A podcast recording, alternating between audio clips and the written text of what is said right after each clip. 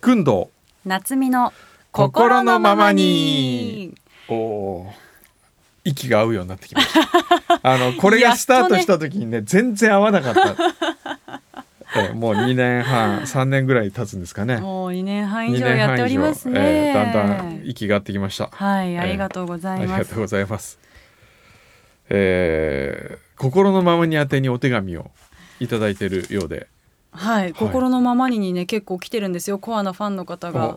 いらっしゃってこれ何人ぐらい聞いてんですかそもそ も心のままに。いつもそれの話気にしてますけど、ええくんどうさんもっとやる気出してくだいさやいよやる気はやる気ありますよいつ。もやっつけじゃないですかやっつけじゃないですんかあのこのこっちの方にもちゃんと企画力発揮してくださいよなん か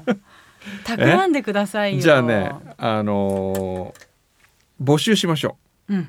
何をやったらいいか。何をやったらいいかを募集するんだ、まあ心のままに 宛てにほらお便りが来るようになってうん嬉しいじゃないですか。嬉しいですよ、ええじゃあ読みますよどうぞ早読速んでくださいこちらはね、はい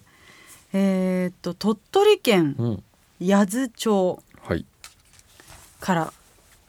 背景小山君堂様宇賀夏美様スタッフの皆様はじめまして始めました。私は鳥取県にある八頭中学校3年生の西本咲です、うん本校の文化祭は10月30日に終了しました2年連続のコロナ禍での開催文化祭のフィナーレを飾るのが全校合唱のふるさとです私はその伴奏を担当しました、うん12年生の時全校合唱の伴奏をしていた3年生の姿がとてもかっこよく憧れたので今年の伴奏の立候補をし代表として弾かせていただきました、うんピアノは5歳の時から習っていたのでピアノを教えてくださる先生と家族に頑張っている姿を見てもらいたかったからです本番が終わった後良かったよと褒めてもらい嬉しかったですふるさとは心に深く思いが届きいろいろな情景を考えることができる素敵な曲だと思います夏休みから毎日練習してきましたどうすれば生徒が歌いやすくなるのか思いが届く伴奏ができるのか弾き方などについてたくさん悩みました何度も録音をし客観的に聞いて弾いてみてどうなのか答えを見つけながらこの曲とまっすぐに向き合いましたうまく弾くことができなくて気持ちが下がったり手首を痛めながら練習することもありました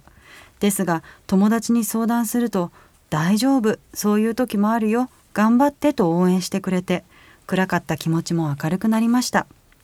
友達の支えがあったおかげで改めて前向きに頑張って練習することができました当日の伴奏前は今までで一番の緊張でした間違えてしまったらどうしようという不安が募りましたですが今まで毎日練習して努力してきたから大丈夫と自分自身を励まし自信を持ちながら弾くことができました、全校生徒でふるさとを作り上げ感動を届けることができたと思います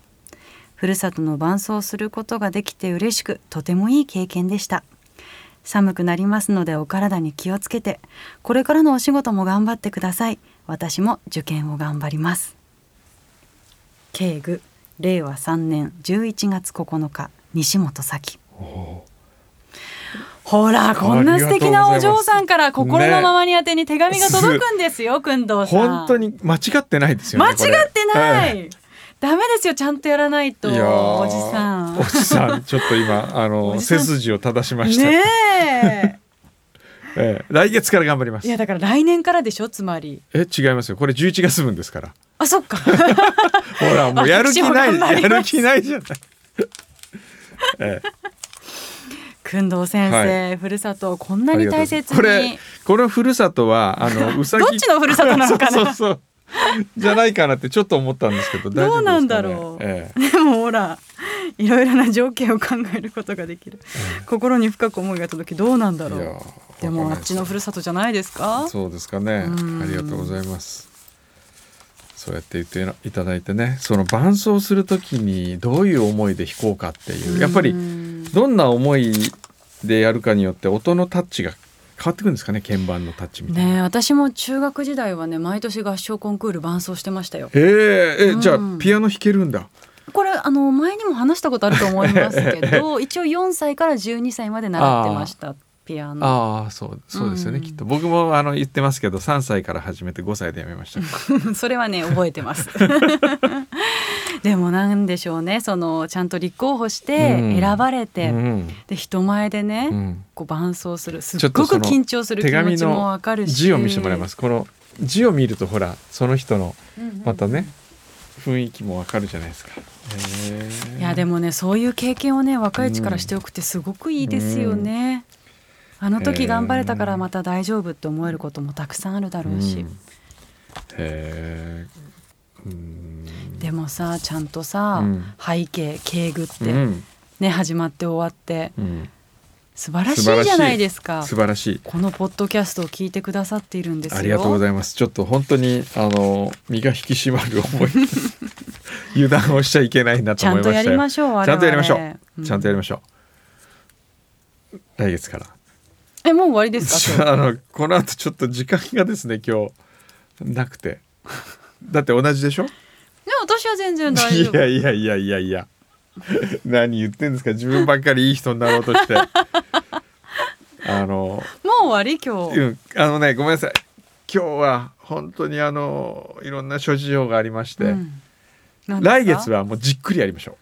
絶対ですね絶対覚えててくだう、さいねよ、皆さん覚えておいてスタッフの皆さんもう長尺でじゃあもう年長末スペシャルでもういつまでやるんだよみたいに言われるぐらい来月は頑張りますよおじゃあもうえね、工藤先生がこの後美味しいものを食べにご約束があるという。いやいやいや、そういうことではないそういうことではないあら、あの大切な仕事が入ってますが